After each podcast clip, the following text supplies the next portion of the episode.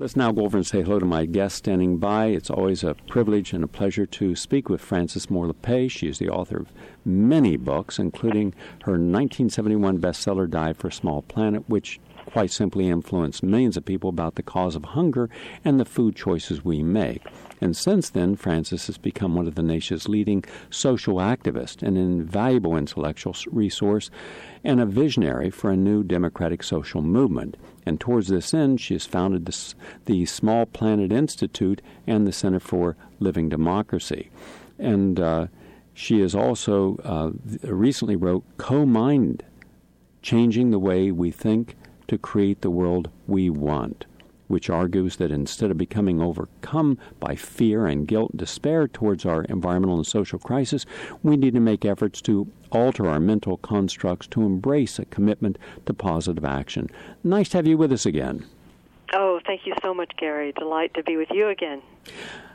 In what ways do you believe that the environmental sustainability question, and here I'm referring to species collapse, global warming, the threats of monoculture and industrial agriculture, is being framed erroneously. And when we speak of the future sustainability of the planet, what is the most common view taken by our leaders, both on the left and right, and how are these thought traps that deter proactive solutions and actions, and how should the issue be framed? And then finally, go into what it means for people to develop what you call an eco mind and the idea of learning to think like an ecosystem. The forum is mm-hmm. yours. Well, the fundamental contrast that I draw in EcoMind is really that between what I call the scarcity mind of fear and focused on lack of enough quantities of things, of food, of energy, you name it, parking places here in Boston, you name it. There's not enough. That is the frame that we absorb like a, an invisible ether somehow in this culture and that we're spreading in the world. And it is a frame of, many have called it the mechanical worldview, where we see ourselves as, as separate from one another, separate from nature in this limited world. And I believe that that is false. It's uh, that the more that we learn about ecology, we realize that in fact that is the fundamental reality. That teaching teaching us that we are all in connection, moment to moment. We're all in connection with one another and with all aspects of nature, and therefore we are all co-creators of our reality. As um, I, I quote uh, Denis Noble, who's a physiologist at, at Oxford University, points out the obvious that in in biological systems there is no, you know, a, a privileged command center, so to speak, telling the rest what to do. It's a form of democracy, he says, in which all components of a system are are co-creating, uh, shaping one another through interactions with one another, moment to moment. And that is such an empowering way of seeing life, and fortunately, it is increasingly reinforced by science. And so instead of fear, we begin to see possibility. I appreciate those insights. Thank you. Do you see it's possible to dismantle the fundamental mindset, for example, of a Wall Street bank chairman or CEO or an executive of the oil oil, gas, or or, or uh, any nuclear industry? Is it possible? Well, the the question I have is whether those of us who are less the you know see ourselves less as beneficiaries of the current false construct whether we can the, the issue for me is whether we can see what power we have within this eco mind thinking like an ecosystem and recognize that our inaction or our going along with the false frame uh, contributes to enabling and and uh, empowering uh, someone who, for example, is has been very much um, a player in this economic crisis that is creating death and destruction. So I, I think that only as the rest of us who are less locked in, I mean, I think people who are beneficiaries of the current construct and see themselves that way will be the last to shift to this frame of alignment, which I talk about. I, the one of the ways of describing the shift from a uh, scarcity mind to an eco mind is to shift to a frame of aligning with what we know about human nature and the nature of nature, in which there is more than enough for each of us to live and flourish. And um, I think it's uh, you know, for better or worse, it's it's those of us who feel less the beneficiaries who are maybe more able to make that shift. So I'm really speaking to um, my peers in a way. Um, how do we, uh, the people that I can reach, uh, you know, how do we get better at defining the problem and the solution in a way that empowers more and more and more people because that's the answer. It's solutions are, are, are emerging bottom up around the world, and that movement of people who are less tied in. Uh, can then is then changing those who are more in the command center, so to speak. If the GOP and many Democrats, like Max Baucus, for example, had their way, they would dismantle so many of the environmental and consumer protections that we have in this country, mostly protections that we can thank Ralph Nader, who I just filmed uh, for two programs last week down in Washington. Uh, it was the people around Nader, his supporters, but he's the one who created the Clean Water Act and the Clean Energy Act and Freedom of Information Act and the Environmental Protection Agency. Well, now we see corporations uh, playing their own game of rules and they're unleashing an onslaught of, of more toxins and chemicals into our environment, including nanotechnologies that are not proven safe. So, what is your view about those kind of of efforts to strip away the rules to protect consumers and nature? And do you have any ideas about how people can reach those people and show them the erroneous and irrational thoughts that are at the base of their views that they've embraced. But Gary, don't you think that the key here is is is um, shifting the views of those who feel like they have to go along with this?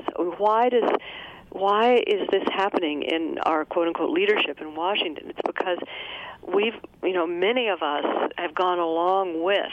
And so I think that going along with reflects the, the messaging over decades now that government is the enemy, that human beings are just selfish materialists who have to turn over our fate to a force that works without us, this magical market that Ronald Reagan promised, you know, that it works on its own and we muck it up. So government mucks it up. We've got to shrink government.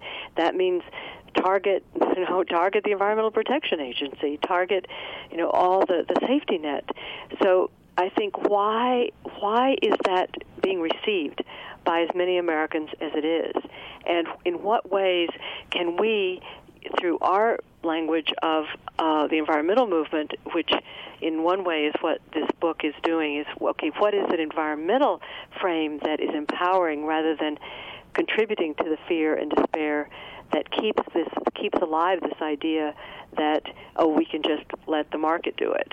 So I, I think that that uh, you know corporations who are now benefiting, whether they're you know Massey and coal or or Exxon, you know whatever, they they are they are enabled by a worldview that average Americans accept that the market works on its own without us. And why do they accept that? Because they have absorbed this this dim, dim view of what human beings are capable of. And I, so I, I'm coming back to the same theme that we've got to in addition to you know pointing out the errors uh, the, the the terrible tragedies that are coming about because of this assault on the most basic common sense rules to protect life that we've got to be looking at why do people go along with this well said. I believe, however, that we cannot relegate the Republicans or conservative Republicans to the problem because uh, it's very clear. I've done the research. I have a commentary I'm doing tonight on this that the Clinton Gore White House was equally responsible for uh, the deconstruction of a lot of our environmental protections, as well as mm-hmm, the mm-hmm. Glass Steagall Act, NAFTA, mm-hmm. GATT, stripping the unions of their power, offshoring mm-hmm. 1.6 million jobs. So I believe it's those who believe that they're true truths come through their party. Therefore, those who have stuck with the Democratic Party and its principles and the Republican Party and its principles, then no matter what you say, we want a smaller government, but they create a bigger government. But it's with the entitlements to industries and it's with the military industrial complex.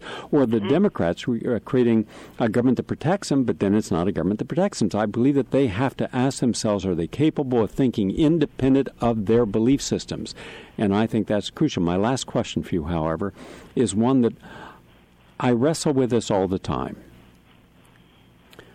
And this is this is about the onslaught of the environment and uh, and freedom by corporate establishment, supported by our virtual elected officials. They they had the support when the Democrats controlled Congress, and now when Republicans Democrats control together. That is the very principles upon which Western civilization are founded. The myth, in my opinion, of eternal progress.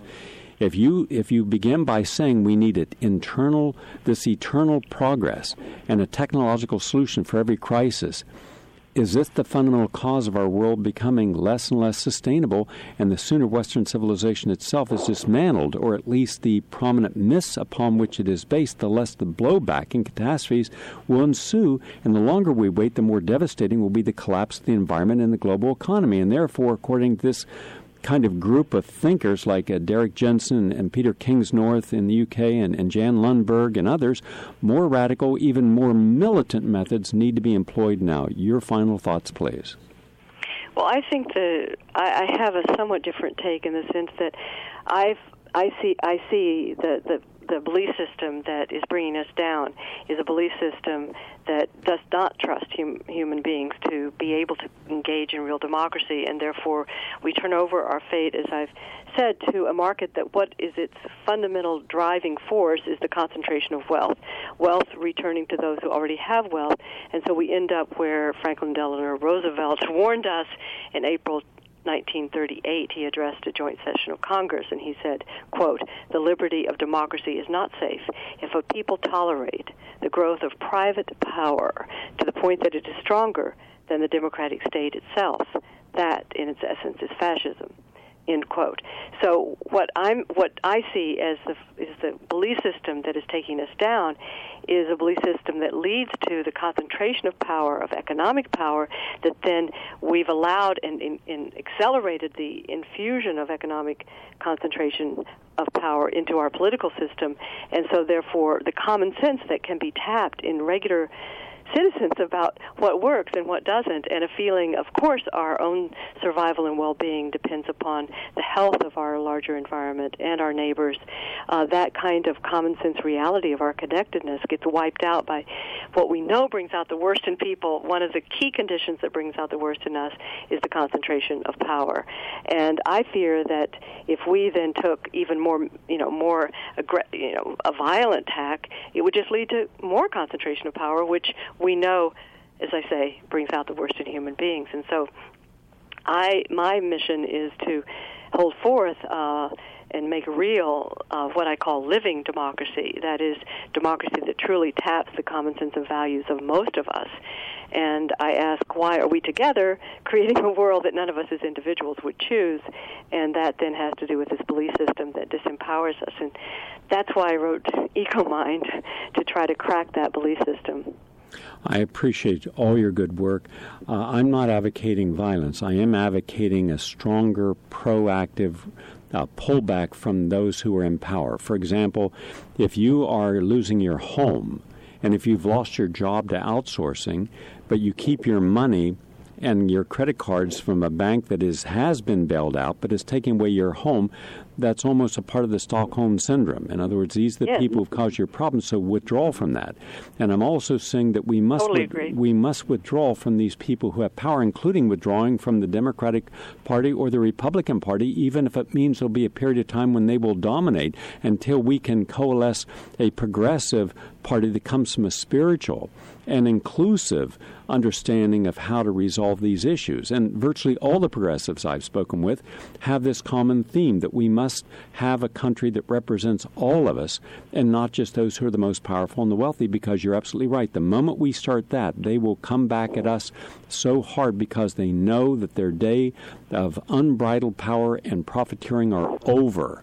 They know as long as they keep everything within the arguments of Democrat, Republican, uh, liberal, and, and then they win. So we cannot play by their rules anymore. We have to play by our own.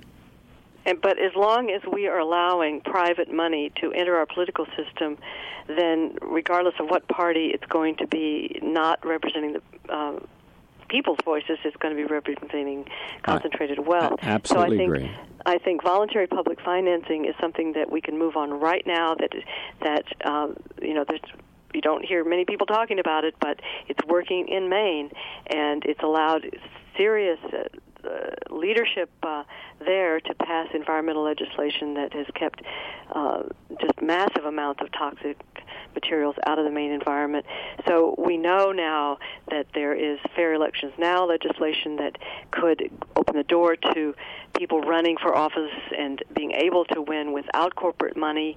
And the Disclose Act is another act that's critical in putting the allowing us to see what corporations are contributing to candidates, and then building um, a base for the uh, the people in the Supreme Court to be always, you know, that was a one person vote uh, majority that allowed that horrific decision in uh, January of 2010 to um, unleash corporate money in elections, Citizens and that United. can be reversed.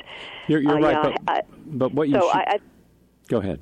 structural question, the systemic question is how do we get the democratic process back and just have, I mean, I agree that there well may mean a different party, but if that party is using the same system of No, um, th they that wouldn't. we- That's the whole purpose. We we believe as progressives that we should have no outside money in any campaign. That the campaign cycle should be three months. That no money at all. That you put down what your thoughts are, what your positions are on all the important issues. The public has a chance to review these by lottery. You have a chance to present your points of view, debate these.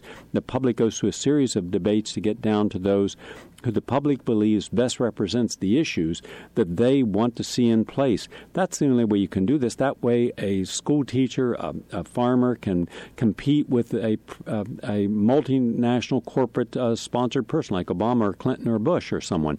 That's how many of us see it, but we're, we're not going to get there until we recognize how much power that the corporations have. And right now, I don't believe they still represent. I think it would be great, don't you, Frances, if the Supreme Court justices who passed Citizens United each day when they went to court, they had to have those uh, patches like uh, NASCAR has, you know, the driver that everyone is sponsoring. So we have um, Koch brothers own me.